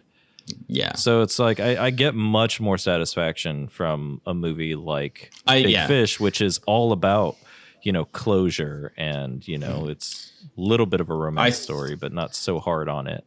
Yeah. I think uh yeah, the when the movie when it got to her walking into the lake, Mm-hmm. I like looked at the time, I was like, Well, guess that's done. And then there was like twenty minutes left. And I was like, What? Right? Because I, I felt like that would have been a much better place to end the movie. I do too. I kind of feel like it would have been a much better spot to end it too. But there was like Yeah. there was like 20 minutes left of closure. Yeah. And I was like, all right. And that's well, where it did kind of lose me a little bit of like it didn't really care what he was doing with his life now. Yeah. And then when we saw her and then yeah, like, you know, you you knew that well essentially the second he said I'm going back there, you knew what was going to happen. Yeah. You knew what the next 20 minutes were going to be. Actually, there was two parts. There was two times that I thought the movie ended. And that was the first time when, you know, she killed herself. I was like, okay, this is the end. Yeah. The second time is when it said two years later. I was like, oh, this is the end. And then I saw the subtitles said two years later. I was like, oh, Yeah. no, it's not the end. We're doing a two years later thing. yeah. That did not Which feel was- yeah. Didn't feel necessary. no. Oh, did you think the 2 years late cuz you couldn't like read German so you're just like you thought it was like the end. I thought it was the beginning of the credits because even the credits Yeah. when they started kind of looked very similar. Um, yeah, they did. Yeah. Uh, but no, it was just like, oh, and then I saw the subtitles. It's like two years later. I was like, oh, well, that's fucking Yeah. And I kind of feel like we considering how much of the movie time jumped without telling us. yeah, I feel like that felt super weird just because the rest of the movie didn't care about telling us about time mm-hmm. before. Yeah. So why now? I think it would have been super obvious too, because the the thing that would have told us, okay, it's been some time, is the fact that his new girlfriend is pregnant. Yeah. So it's he like- could have been like, or even when she's like, we got to go do a job over in what's it called, and he'd be like, yeah, that's fine. And she'd be nervous, and he'd be like, "Hey, come on, babe, that was, like two so years long. ago." Yeah, that was a long time ago. Yeah, and yeah, he said a long time ago, but he could have said like, "That was two years ago. I'm not afraid. It's fine." two years ago could have been two on the nose though. I feel like a long time ago would have been more. I think that would have. I think if Yeah. you just kept the line like that, it would have been fine. Yeah, But um, But even then, yeah, it could have been kept that way, and it would have felt normal because again, the rest of the film didn't care about yeah, ha- jumping through time and not not informing us. yeah. The only time like if the you know what? I'm bringing it. I'm bringing it down to a five. yeah. See, I mean, it's just like that was such an unnecessary and like weird, not good ending. Yeah, like the rest of the movie, I thought was fine. Like like you said, if if it ended with her committing suicide or going back into the lake where she came from, um, I Mhm. think that would have been so much better. I think that would have been Yeah. so much better. Um, it would have still probably stayed a five, maybe six, but I think Yeah. it that one thing is what's made me bring it down to a five. If that wasn't there, yeah, because now we're talking about it at a six. because it was just there was so much saying that it's been a while. You didn't have to say Yeah. you didn't have to do a shitty transition because that's really what it was. Yeah. He didn't know how to transition or didn't want to put into the time to give a proper transition without making things Yeah. awkward.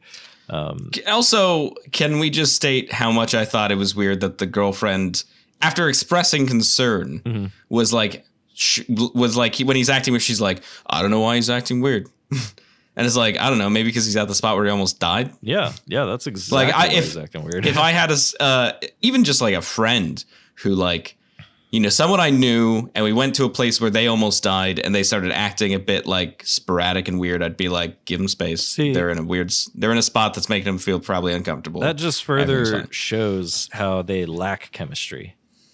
yeah, yeah. that's very true. So that's how I that's how I felt about that scene. I was like, okay, they clearly still kind of lack chemistry.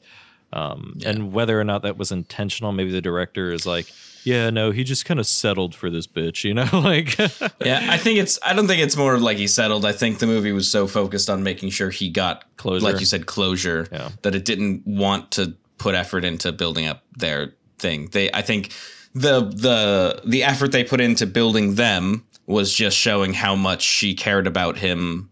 The, the in the film beforehand. yeah. So, yeah. I don't know. So yeah, we're both kind of just like out of five, and here we go. Yeah. We are pretty much on par with like IMDb. IMDb is giving it like a six point six. So yeah, Yeah. kind of. Well, six point. I said a slow six. I would have been like six point two. yeah, but anywhere within Yeah. one, in my opinion, is pretty decent. I'm happy I saw it because, like I said, I, I've trying to watch most of, see most of the things this guy's made because I really like everything he's made. At least like, because to be honest, this movie, even though I didn't care for it too much, I'll probably still think about it for like the next few days and then stop. But like, at least it's a movie I'll think about for a little bit. Dude, you know what I was thinking about too? Um, What? like her uh her boyfriend not her boyfriend but her her ex-boyfriend the one who she Yeah. killed um hmm so i guess this is just like a subtle thing but i i think he might be like some type of really good swimmer or whatever because he was swimming so damn much Yeah. that would that would explain kind of maybe how they met maybe he was swimming in the lake and met her um Oh, I never thought of that. yeah but another thing that i thought was weird was how easily she drowned him Yeah. i was There's like, no effort was put in. Yeah, I was like, what the fuck? And I guess her being some type of water spirit would make so much more sense on how easy she drowned him. but yeah, I don't know because if she was a if she was the water spirit, why was she getting? uh, Why'd she get a weird fake phone call that didn't actually happen, or did it Uh, happen? Who knows? I don't know. I don't know. I'm not thinking too why? hard about that. Why, if he drowned the day before, were the police and the rest of and the other guys still there? I think that's just you know stupid. I just think it's just like I, I just ignore it to be honest because it doesn't add anything Yeah. to the story. No, that that was it. That's the thing. Is it it? That's the kind of stuff where I sit and I just start thinking about it too much. Where like she was like, "No, he drowned yesterday," and I just went, "Then why the why were the police still at the scene the next day?" It's a good point, actually. that's just a bad. uh That's just bad writing. It's a plot hole. It's a plot hole. That's just bad writing from yeah. A director you think so highly of Reese. What? Well, I mean, like I said, watch his other movies and you'll really enjoy them. Yeah, yeah, yeah. I think I'd say watch watch Transit for a decent version of these two actors And a what did I give Transit? Let's see. I don't know, but it feels This is like when I like look at Transit and find out that I gave it like a five. it feels like he wanted to do Undyne because it was German. You know his what? I gave Transit a five. yeah, watch a good one. Transit five. Don't watch Transit. I mean, watch Phoenix. Phoenix is a ten out of ten to me. I think I remember. it's on my top. It's on my top ten. I really do think I remember us talking about Phoenix, and I I can't. I think maybe we did see it, but f- just from what you were describing, it sounds pretty good. yeah, no, it's very good. Um, It's very like I said. It's it's showing a darker version of of uh, German history, and that's what I like. Just it's because the movie isn't It's a German director about too, right? Yeah, So that's good. I like And- that German perspective on German history is. I like that. yeah. We have Because the movie American is, perspective. in a sense, it's like it's not saying the Nazis were bad and uh, things like that. It just goes like people were just people, and it got really complicated. oh, I'm sure it did. and Everyone like that's that's kind of what I feel like the yeah, that's what the movie's kind of has a lot to to deal with is is not just not just that but like people who did survive both Jewish people and the people who sided with the Nazis who were still in society like Mm-hmm. what do you do next do you just go on with your life and pretend like that didn't happen or like what do you do like Yeah. and so it's it's a really fascinating film that just kind of discusses the humanity of people in a very complex situation like that. Mhm. Um, yeah. So I, I recommend Phoenix. Barbara is really good. I gave Barbara Barbara is like an eight out of ten. No. Uh, but Transit's apparently like a five. I might give it another rewatch now that I like now because I, that's what made me want to watch this one. Is same director. He's now using these two people because before he used other two people a lot. Um, Yeah. And so I was like, okay, well, he's got two new people that he loves that he's like, let's smash them in movies together.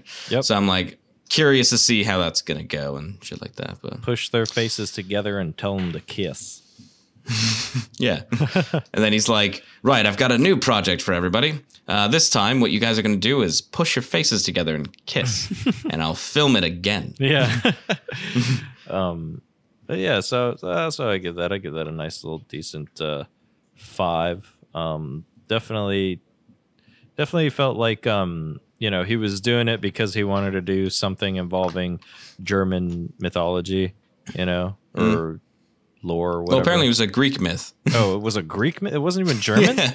The yeah, it's not even? German myth. Yeah. What the hell? Maybe that's why it sucked. Outside the realm of his fucking, you know, expertise.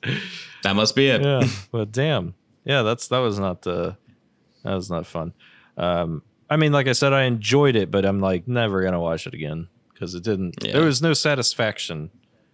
You know. That, in fact, the only time I felt Yeah. satisfaction was when she killed her ex, and I was like, "Yep, there you go." Yeah, that part I was like, hey, she did it. yeah, she did it. Yay! And then the rest was just like, "All right." Yeah, and then she goes to the water. I was like, oh, what a satisfying ending. Oh, it's still going. There's still 20 minutes left. yeah. Oh, what a satisfying. Oh, wait, no, two years later. it yeah. just kept going. I was like, oh, okay, we're just keep keep on going, I guess. Um, Yeah. Svai, Yada, and then I don't remember what later was. yeah. But uh yeah. No, that was Undine, everyone. Um normally we suggest Undina. Undina, sorry. I Just said Undyne. God damn it. Yeah. Undina. That was Undina. Um, but yeah, I think I know what I want to suggest for next next week. Okay. Yeah. Wait. Uh, are we doing one next week? When are, when are you supposed to be unavailable? Oh, um, so I don't know. Um, I say just give a recommendation, and if I no next week, yes, we'll go with yes. Okay. Well, my Because I move on the thirty first, which is the day after we'll record. Oh, okay. So my recommendation for whenever the next time we record, in case it isn't Yeah. next week, Mhm. uh, yeah. will be. I want to do Boogie Nights, man. I want to watch Boogie Nights. I keep hearing things about it being good. Yeah, but we, we we did Boogie Nights. No, we didn't. on the podcast with Dave. oh, you did it without me. Yeah. Um, yeah. you did it without me. Yes. I don't recall. I thought. Yeah. Oh, it was when it was God when you damn were moving, and we we Yeah. decided to. I was I was having guests on, and Dave wanted to do Boogie Nights. So we watched Boogie Nights. Shit, man. Okay, well, see, I was over here thinking you didn't. I'm so sorry. no, no, no, no. It's fine. It's fine. It's fine. I was hoping to be available for Boogie Nights, but um, I guess you guys did that. All right, then in that case, I won't do Boogie Nights. Instead, uh, there was a couple other things that I wanted to watch too, Okay. like um, like Eyes Wide Shut, or I think we talked about what was it, Killing of a Sacred Deer, or was it The Lobster? uh, the Lobster was the one that you said you had interest in. Let's do The Lobster then. I really do want to watch that, so we'll do The Okay. Lobster. New Lobster. Yeah, in case, Lobster sounds fine. In case you're not in the mood for a uh, the fucking what uh, Kubrick film. I mean, both are going to be really weird. So, All right, we'll do the lobster. because I've seen the Lobster, I've not seen Eyes Wide Shut. no, oh, we'll just do eyes wide shut then. Are you sure? Yeah, we could do the lobster another time. I do still want to watch Okay. that. Um, so we could do that another time. But let's get a fresh one. Let's do eyes wide shut. Yeah. And I know what my my next recommendation is going to be. Is it going to after be a black one. and white film? Is it going to be French New It Wave? is. No. Okay. It's a black and white film, but you're still actually going to be hyped. I mean, yeah. It it comes with a caveat that I'm gonna well like essentially I'll discuss with you before Mm-hmm. I decide. Actually, we'll just throw it in the podcast. So it's a question of whether or not I can recommend this based on us trying to we we would both have to get like a trial to a uh streaming service or not mention how we watched it. or not mention how we watched it. yeah. Okay. Uh because I really want to have us the week after watch the new uh the tragedy of Macbeth What- with Denzel Washington and Frances McDormand. What streaming service is that for? Apple TV. Oh, I have a free trial to that, but I guess. Okay, Yeah. So that'll that'll be fun. I have a free trial to Apple TV. Um, cool. but But uh, it, yeah. it just looks so stunning. That film. Have you seen the, the, trailers new for? Macbeth. Yeah, I- I have. I've seen the trailer Yeah. for the new Macbeth. Uh, there's also isn't there also another one that's looking pretty crazy? Oh no, no, no, no. I think I thought there was, but it's actually called something else. But I think I have seen the trailers for the new Macbeth, and I think it does look pretty cool. Um, it looks Yeah. really pretty. I saw the trailer for it after I told you we should do Well, dude, I'm uh, telling you, Undina, you- and I was like, oh fuck. you gotta watch the Green fucking Knight, man. We gotta watch that. yeah, yeah, It's good and it's fucking crazy. yeah. I know. It's fucking weird too. I think you'd like it a lot, to be honest. I've seen the like first t- fifteen minutes. That that is nothing compared to like the rest of the damn movie. Let me just tell you. Yeah, yeah. The so like I mean- the movie gives me very um like weirdly enough, it gives me uh who's the guy who directed um Midsommar and uh and uh, Ari Aster. it gives me those vibes. It definitely has those kind of vibes. Yeah, because like I, can said, it that. feels the movie makes you feel very uneasy like Yeah. the whole time. Yeah. Um, so it gives me those vibes. so yeah. Uh, we'll be doing uh, we'll be doing eyes wide shut. Oh fuck! I'm stretching right now. My bad. And now I'll have to fucking look at Tom Cruise's uh, good old fucking mug Listen, for a whole film Tom Cruise. I, I don't know, man. That guy's weird. while he secretly sells me Scientology. I really, I really don't mind him in movies, to be honest. Um, no, I actually don't either. I actually quite outside of the fact that the sign that that uh Mission Impossible is a massive Scientology like ad. is it? Um in a way it is because the whole idea of Scientology is that if you have like enough what's it called? Money? Like the the no, well, that. there's like what whatever particles they believe in Mhm. that like su- surround you and make it so that you can't die. Um, so the more he, when he comes out and he's like, I did all of these stunts by myself and I didn't die because I believe in Scientology and I have enough. I'm I'm fully cured or fully charged or whatever the fuck their that expression doesn't. is. No, that doesn't make Mission Impossible fucking ad, Reese. It kind of does. No, it, kinda doesn't. He could It have kinda does. literally said, "Because I believe in God." Like he could say whatever he wants. That doesn't make the movie an ad. It's just an action film. It's kind of an ad. It's No, not of even close. It's kind of an ad. Oh, But yeah, outside of that, that being said, the newest Mission Impo- Mission Impossible is fucking amazing. Yeah, I haven't watched like any of them in a long time. I really want to do like a marathon where I watch them all Mhm. from the first one. You know, because the first one was Ugh. a bit of a cultural ph- phenomenon. Yeah, it's rough though. I tried rewatching the first oh, one I recently, it's and I was yeah. like, I watched it a long like, time "Yeah, ago. it's, it's definitely not that great. It- like, doesn't hold up to to what they do in the newest Oh, ones. yeah. Like, it just doesn't hold up. Yeah, it just keeps getting getting crazier and crazier, doesn't it? Yeah, like the la- the latest one, um, uh, Tom Cruise actually did a like uh, a, it's like a short orbital drop where you drop at like a distance that's too low, but you have to you have to then pull the parachute faster. But at the same time, he had to do the scene where he's like helping somebody redo their oxygen and fix their parachute, Yeah, yeah. That's, and he actually did that. that is absolutely crazy.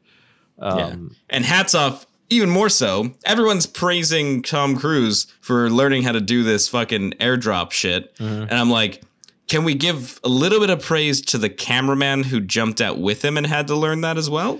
I don't think the cameraman had to learn how to do that. The cameraman was probably strapped to another dude. Maybe, but still, That's he had to more do it. likely, Reese. Still had to do it.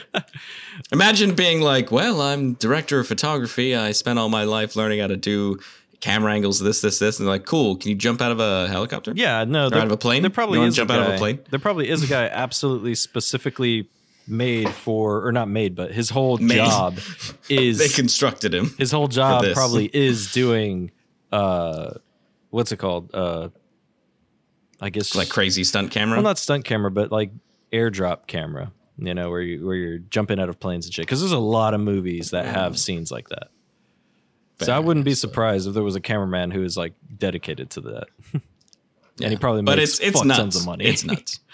Yeah, to do that It's pretty of shit. crazy. yeah because that shit's expensive and very very life-threatening not to mention the camera equipment possibly dangerous Yeah, it's just gonna sh- they're more. break. They're like this camera's worth five hundred thousand dollars. He's like, I might die, and they're like, Yeah, but if you die, could you like make sure the camera is fine? right? It has its own little parachute. Yeah.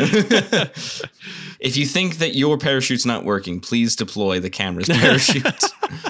yeah, and whatever you do, don't let, don't hold on to the camera. The camera is worth more. but uh, uh, shit, what was I gonna say? Oh, um, yeah, no, like apparently the next uh, the next top uh, top gun's gonna be really crazy too when it comes to stunts. Really? And yeah, Oh, yeah, he's like doing. it's almost like he's making a Scientology advertisement. he's not making a science. Just because he does his own stunts doesn't mean fucking it's a Scientology advertisement. Kind of feels like it is. No, not at all. Comes across like that to me. Going clear, that's what it's called. When uh, That's what they do. when I sit there and I watch uh, a person do their own stunts, I don't think to myself, "Man, I wonder who's protecting him." No, I don't think that at all. Just because he goes and says it afterwards doesn't mean that it's a Scientology fucking commercial. Now you say that. Yeah, I do. I do say that. but uh, On another note, uh, eyes wide Um, shut. Yeah. no, I was gonna say uh, you should download Yu-Gi-Oh! Master Duel because it's pretty good. Is it free? Yeah, it's free. Is it? Oh, well. Yeah, All the right. it's just it, so it's free. You have to do a few tutorials, and then um, yeah, basically you have to. It's it's a weird concept of how to make the decks. You can create cards. Yeah. So instead of having to just try and pay money to open packs to pull them, Mhm. you can just say, "I want this card, make it for me." But each card has like a rarity, and then that like uh, the that's how you kind of make them. So you have to take cards that you pulled that you don't want and like destroy them or dismantle them as they call them, Mhm. and then that gives you like a third of the cost of one card. So every card, if you dismantle, co- gives you a third of the cost. So right now, I think what did I calculate? I need I need thirty six ultra rares Mhm. to dismantle to turn into the ones that I want. That's kind of cool. I like that they added that uh, system because it takes away a little bit of the uh, The pay to play. yeah, a little bit of that Yeah. stupid grind. It's still gonna Yeah. take you a while, and you still have to grind it. But Yeah. they gave it a better You have to- option. Yeah. You have to grind in PvP, which is difficult because the only thing that's difficult like right now is like now I at first I was I spent, you know, I spent like 10 bucks cuz I figured or 10 pounds because I figured, you know, I I would likely have spent 10 pa- if they said new Yu-Gi-Oh game came out and it's like fully like functional, it's 10 pounds, I'd be like, okay. Yeah, Um, so I put 10 pounds into it and I built most of the deck that I want. And because of that, I was able to blast through the beginning um, like uh, tiers. But now I'm at a tier where other people are where I am. And now it's getting a bit more difficult. yeah. I've always uh, I've always seen Konami as pretty uh, anti-consumer, but with that said, uh, with what you just told me, that's actually quite nice to see that they're Yeah. being a little bit better to the people who Mm. actually like their shit. It's just frustrating because it means that it's cl- like some of the game is very clear that they know what cards people want, hmm and yet in the physical version they just don't reprint them Yeah. and they don't make them readily available. They're like, oh, so that you know, like they uh, they give you like a thousand free gems to start off with, Yeah. and then you you know you can buy for seven hundred and fifty gems, Uh huh. ten packs, and and it gives you an ash blossom. Yeah. which is a really important like meta card that's relevant right now. Yeah. And it's like, okay, so you're aware that people need that card, and you're aware that every copy of that card is 20 pounds right now, and everyone's mad because you didn't reprint it in Grand Creators. But you're aware that people want you to reprint it, and that it probably would sell products if you did. It just costs a lot you to just do don't. that to print cards. Yeah, but they've no, I'm talking about they've they're releasing new sets, and in the new sets, they haven't put that card in that set. They're you know Oh yeah, they're instead they're like we reprinted in Zectors, and it's like great, cool, who cares? they're creating that uh, they're creating that demand. Yeah, and that demand is one of the cards that they that you can easily get in this game. That's in the same kind of package. It's ten packs, and Mhm. and you get a a card is is a card called Lightning Storm, and that card's a hundred pounds right now. So it's like, okay, reprint that then. You clearly know we want it. hmm Reprint it. I don't know, man. They might be they might be moving to digital cards only. You know, oh, I w- if that happened, I would immediately jump ship from that game. that's really interesting though, right? Like, because there there's quite a few digital card games that exist. Uh, such Yeah. as what is that? There's like a Hearthstone Yeah, is the only one I can think Hearthstone is is got really popular. Um, Yeah. So maybe they're seeing a new way to continue to make money, but for cheaper. Because printing cards cost more than probably creating that digital asset. You know, Yeah. so No, hundred percent. yeah, so they're probably going to make more money in the end on their uh, their digital versions of things. So I wouldn't I wouldn't be surprised if they just kept things like the way that they are. I mean, we'll see. yeah. I'd be pretty upset if they got rid of. Um, Well, Reese, I got news for you. You're living in the past, old man. I remember back in my day. Yeah. Where I had an actual Duel Disk. Yeah, we all have that. I mean, fair enough. I did, Dude, my wife had a dual Back disc. in my day, I had really. Yeah. Tell your wife she's a cool mamma jamma. she is, she is. Um, but yeah, she had a Duel Disk with her and her brother, and they used to play. Um, nice. Yeah, but I I, de- I never had one. I was the broke kid that was like, all right, well let Ah. me let me fold out my shitty paper fucking layout. I mean, to be fair, Duel Disks, uh, Duel Disks were terrible because they ripped your cards and they were yeah they were really bad. They like destroyed everything that fucking you tried to put in them. Oh really? Yeah. So it was it was they were pretty rough and like but we were kids so we didn't know that we were shoving our like cards that would be worth five thousand dollars. We were like, let's put it in the Duel Disk. I mean, it was cool though. yeah, it was cool. Yeah. And then you were like, oh, it ripped in the corner. Oh well. And now I'm like, fuck, it's ripped in the corner.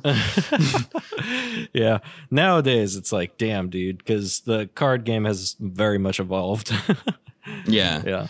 Well, like I think I said to, I might have said this on the podcast before. So t- if I have, tell me. Mhm. But like I, at this point, if I have a kid, the second it's like, hey, I want this thing because it's cool and popular with all the kids, Mhm. I'm gonna be like, cool. We're buying two, and one of them is going in a storage container. Yeah, one of them's and we're not touching storage. it for 20 years. Exactly right. You can have this and you can play with it.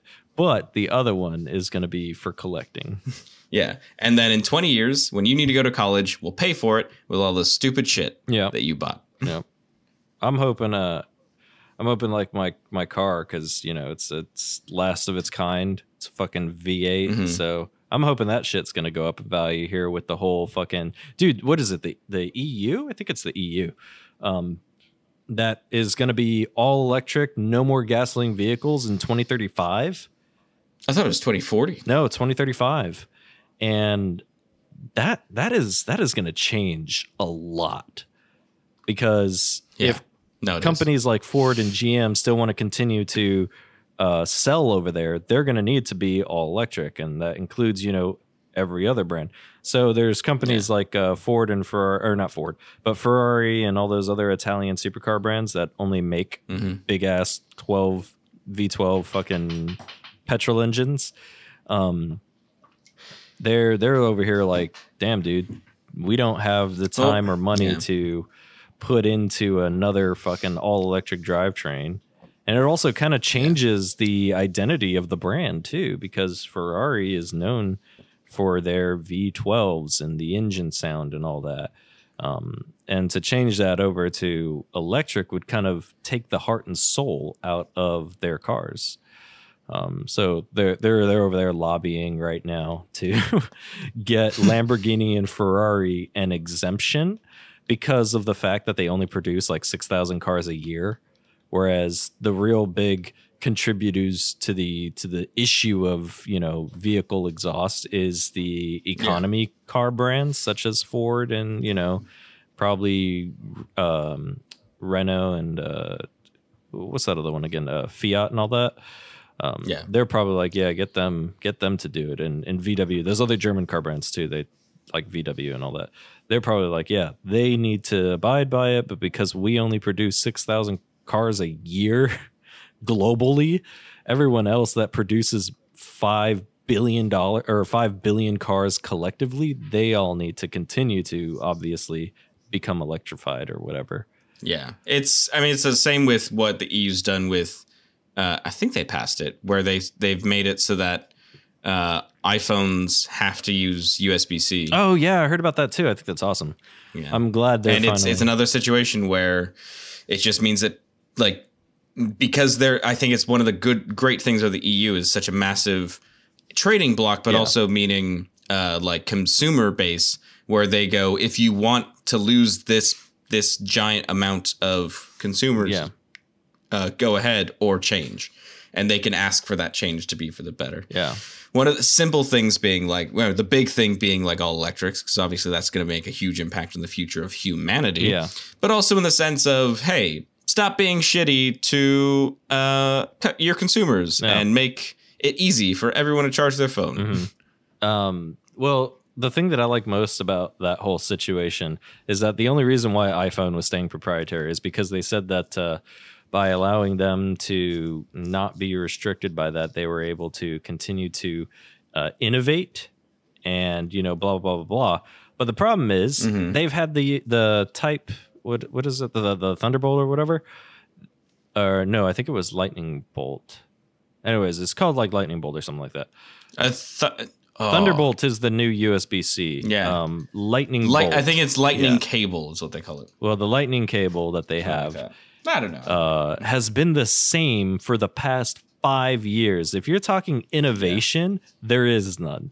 They just want Yeah. something proprietary to to charge people more money and make more money. So that's Yeah. why the EU was like, "Yeah, you're not going to win this fight because you were fucking bullshitting by saying, you know, innovation. That's not what you're Mm. doing." you know.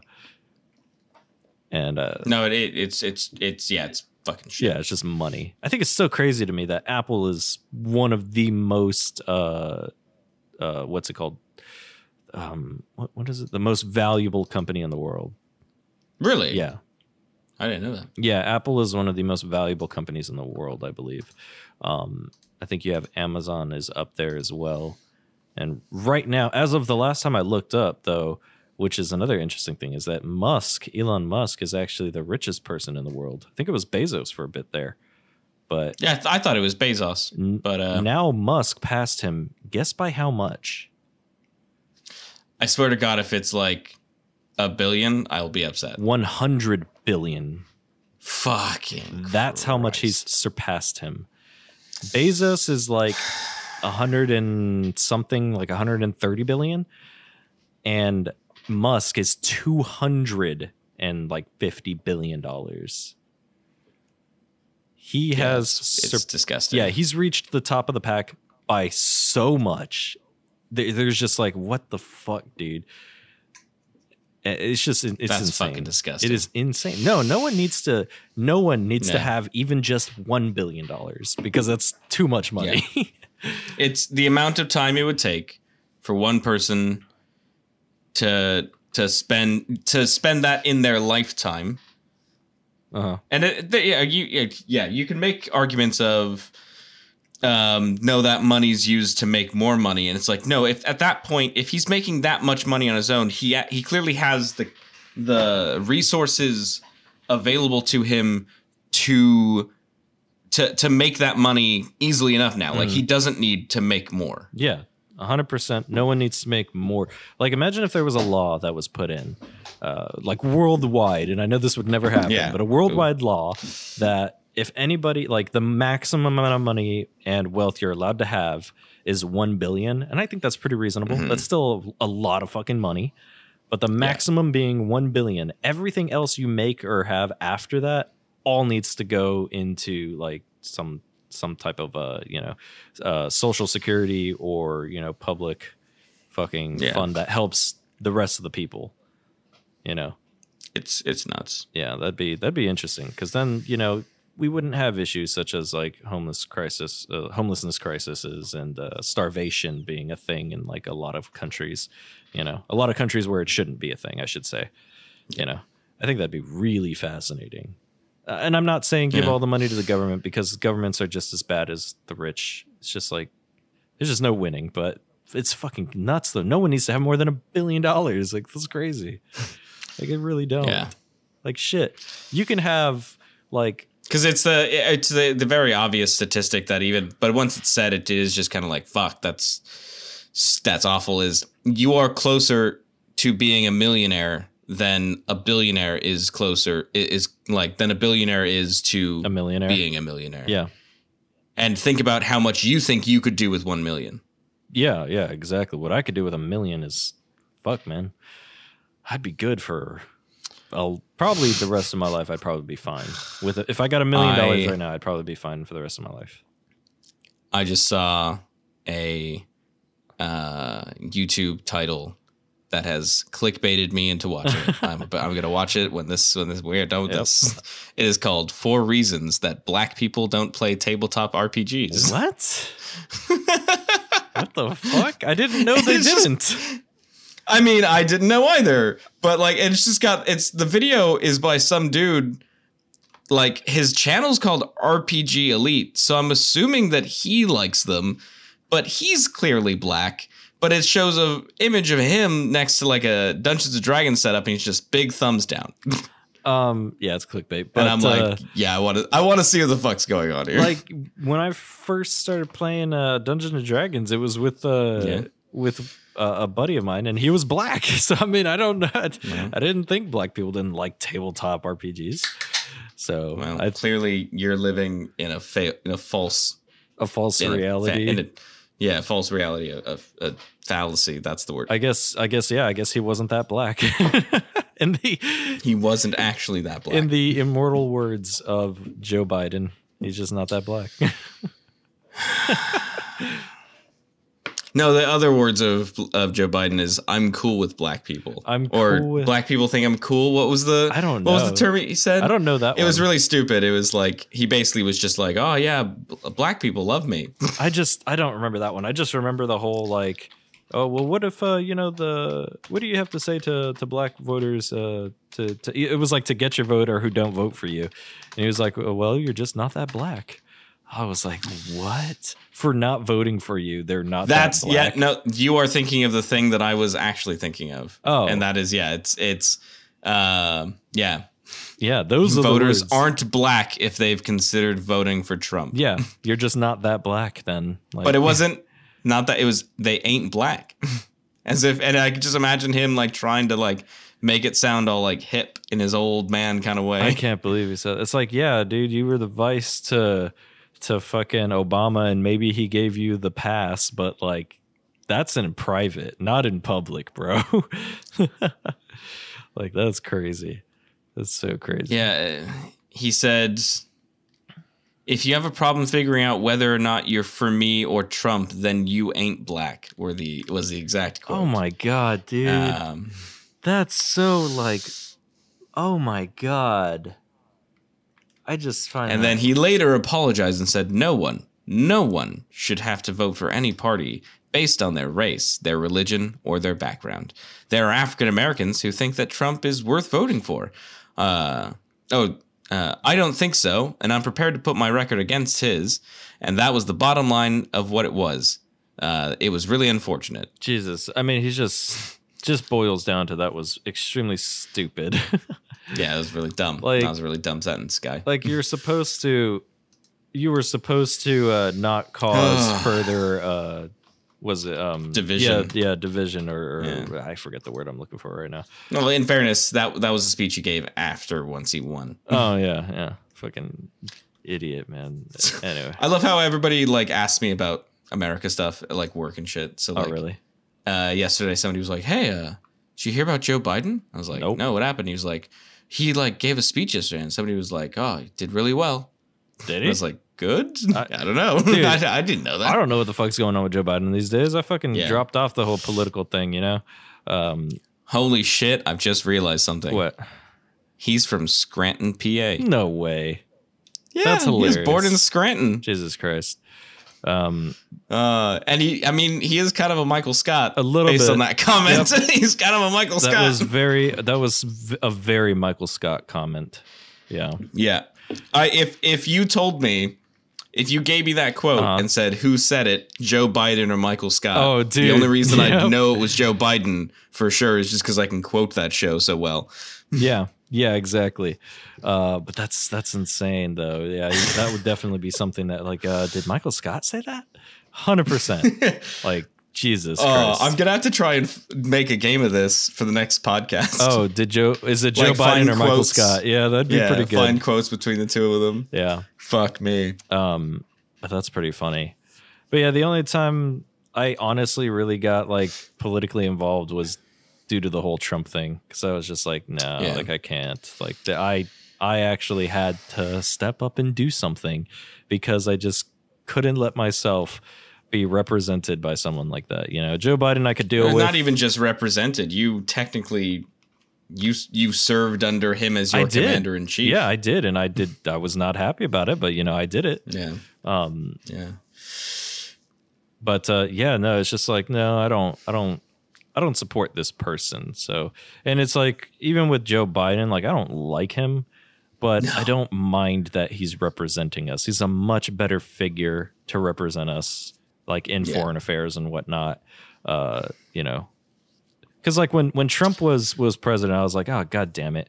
Now we're the goddamn stereotype you know everyone already thought that about america but it was you know a little Yeah. bit more difficult to prove and then once Even- trump was president yeah, it was like son of a Yeah. bitch Even as bad as I mean, we can we can go on a lot more about how fucking awful Boris Jo- like the shit that's happened Yeah. with Boris Johnson Yeah. in the most recent uh, coming weeks that's happened. Mhm. Um, but even in the face of somebody like Boris Johnson, who's a fucking disgrace to the UK, you you still have you still have that fucking recording. Which oh, that was when I lost so much respect for Justin Trudeau as well. oh yeah where you had that recording with Justin Trudeau, Ma- Emmanuel Macron, Mhm.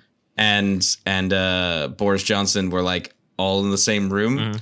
And they're they're like a mic could pick up their conversation, and they were like just talking shit on Trump. They're like, "Oh, he's always so fucking like so arrogant. He fucking pisses me off. I fucking hate that guy." Mhm. yeah and and then yeah like uh afterward um trudeau was like no that didn't happen. It wasn't me. Like or that it was me but that's you know the audio that's not what it said. Like it, it's doctored or this this this. And if you read my lips i'm saying something else. And yeah so why'd you stupid. why'd you lose respect? Just because he was talking about another because he lied. Oh he should have because he up lied. and said okay. yeah he should have gone up and said yeah i said that. He's late to everything. He's arrogant. And he thinks that uh he's the center of the world and he doesn't cooperate with us like a way the way uh a a leader of a country should. Yeah yeah exactly. Uh he There's that great one where he's they're signing the documents for like the new NAFTA agreement, Mhm. and like uh, Trump signed on the wrong line. Mhm. He signed on like somebody else's name because it had like you know uh, Trudeau, uh, Trump, and then who was who was the um, Mexican president at the time? Oh This is a new know. guy now, but it was the younger guy back then. Yeah. His name starts with an N, but he's not in power anymore. I think. i don't know But yeah. um. Uh. but yeah, and, and like he signed on the wrong line, and then he was like, "Oh, it doesn't matter, does it?" And Trudeau was just like, "Well, we all get a copy." yeah, it was, oh, it was it was embarrassing. Yeah, yeah. I mean, most interactions that I saw with Trump when it came to other nations, I was honestly embarrassed for. Um, even the ones where, like, you know, like, yes, things did get kind of smoothed over with North Korea. I mean, at first it was a shit show. Everyone thought World War III was Oh, going to yeah. happen. But then, well, don't don't don't sell it short. Might still happen. You know, it's fine. Well, I think it's more so just going to be like a cyber cyber war versus like, you know, an actual war. Cause like, you know, nukes. No, I'm talking about um, Russia invading the Ukraine, and I oh, think oh yeah, both- Russia might might be that might be the Yeah. next World War Three. And Yeah. Biden has said if you enter the Ukraine, we will treat it as an act of war. Oh well, yeah, yeah. But uh, I'm fairly certain. I'll double check that. we'll see how that actually goes. We can't just treat it as an act of war. We got nukes, man. That'll be the end.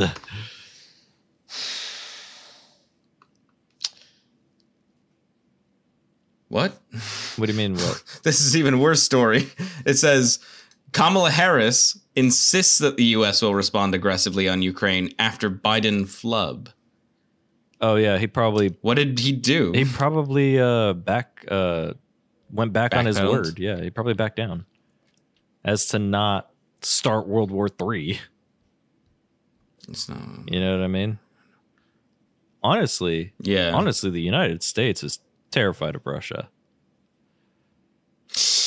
Yeah. Like we are I mean- terrified of Russia. Russia, to me, doesn't like the my perspective on it all looks like Russia isn't scared of the United States at all whatsoever. How does What do you mean? like it doesn't seem like Russia's afraid of anything the US has to say. Mm, Like it seems like they just kind of keep on doing them even though the US is over here saying shit, you know. It feels like Russia's just going to keep doing it because they know that the United States isn't going to do anything about it. I think that's the I think that's the problem is that they have gotten away with so much in the past. Yeah, they've gotten away with a lot. and they've gotten away with a lot. Yeah. And I think nobody's responding. And I think, yeah, so they, they go, well, what are you going to do? You keep saying that you're going to do something. You haven't done shit. So Yeah. and with having um, Putin as a leader for so long as he has been, yeah, um, he's been able to gain confidence in his, uh, you know, leading and decision making because he's Mhm. seen multiple different presidents now and how they each kind of approach everything really cautiously. Whereas Russia is just like, Yeah. nah, man, I've been here before and I've i've know exactly what to do. There's no caution. yeah. and Well, and- I mean, now there now there is a maybe with Kamala Harris saying that. Nah, nah, she's still only the vice, um, which does hold a lot of power, but not while there's a current president. You know? Yeah, well, so apparently it was her clarifying because basically uh, Biden just said nothing.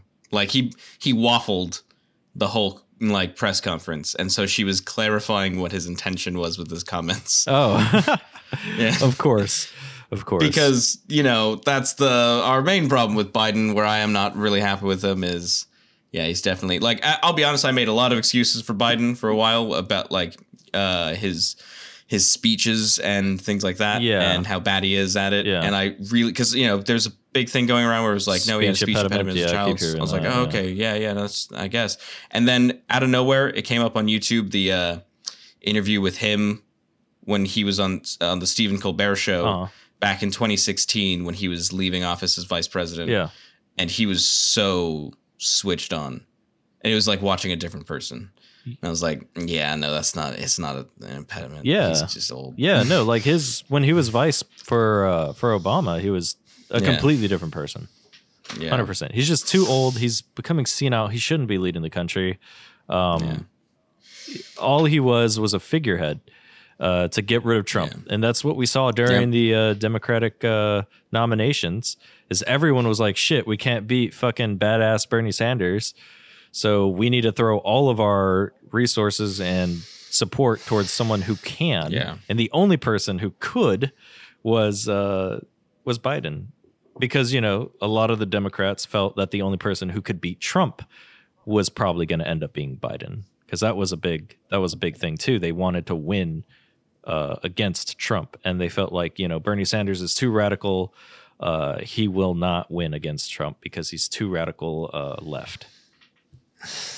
Hmm. Yeah, I don't know. I think I think he still could have. I think for he the reason that Biden that Biden won is there's enough people who just didn't wanted to vote not Trump, which isn't good. And I mean, it's what I, I really thought Biden wasn't gonna win because to be honest, I it was my problem with my problem with most candidates uh, is you you can't run on a platform of I'm not that guy. Well, there was a lot of people I know who would have never voted for uh, Bernie Sanders. Like a lot of people who were considering switching from Trump uh, was not going to vote if Bernie Sanders Yeah. was was the nominee. So another big thing was they wanted to still get what voters who were going to switch from Trump.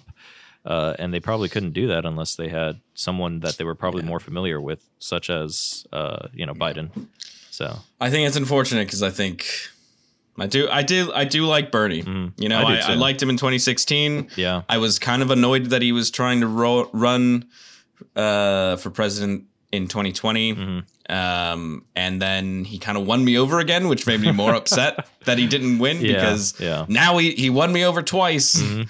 And to watch him lose twice is just upsetting. But at the same time, he, I think he's still gonna just go and do what he's best at, which is work in the Senate and, and yeah, and and be be a, just a good all around politician who actually cares about being a politician and helping people. if he doesn't run in the next uh, election, he should not. He should not. Let's put that forward. He should not run again. No, no, no. But I'm just, I'm just saying. Like, I agree. He probably shouldn't. He'd be too old. He's too old. Um, Yeah. Shit, he was almost too old this time. But uh, who, if he doesn't run, because there's always a possibility he will. Yeah. the dude is crazy. Mm. Um, but uh, in like the good way.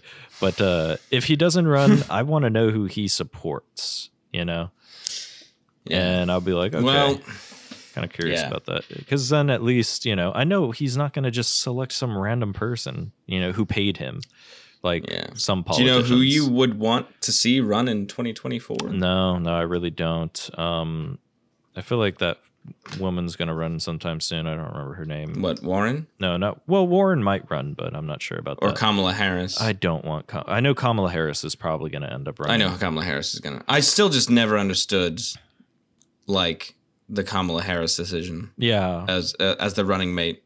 Well, I mean, It was Isn't it the height of the? George Floyd protests. yeah, but and they were like, you know who should we should have as Joe Biden's running mate? The head cop of California. it's still a it's still a, a what's it called it's still a um like person of color it's still a minority female holding She's a cop. i know but that doesn't matter it's that her past That's the that. The, here's the thing. This is the problem with that I have with the with the left is the hypocrisy of that. yeah yeah there's is- hypocrisy for sure Yeah. But it also Is- makes an image. It shouldn't matter who she like her color, her the color of her skin or her gender. She's a fucking cop, and she's and not just not not in a bad way of like fuck all cops, but in the sense She's that like- she. yeah Uh, I in the research that I did, going, I don't know who Kamala Harris is. I'm gonna look her up, Yeah. and I found out all. I found like speeches of her being like her when she was going for where uh, the the the head cop position. I Mm-hmm. can't remember what it was. I'll look, click on it now to find out what it was.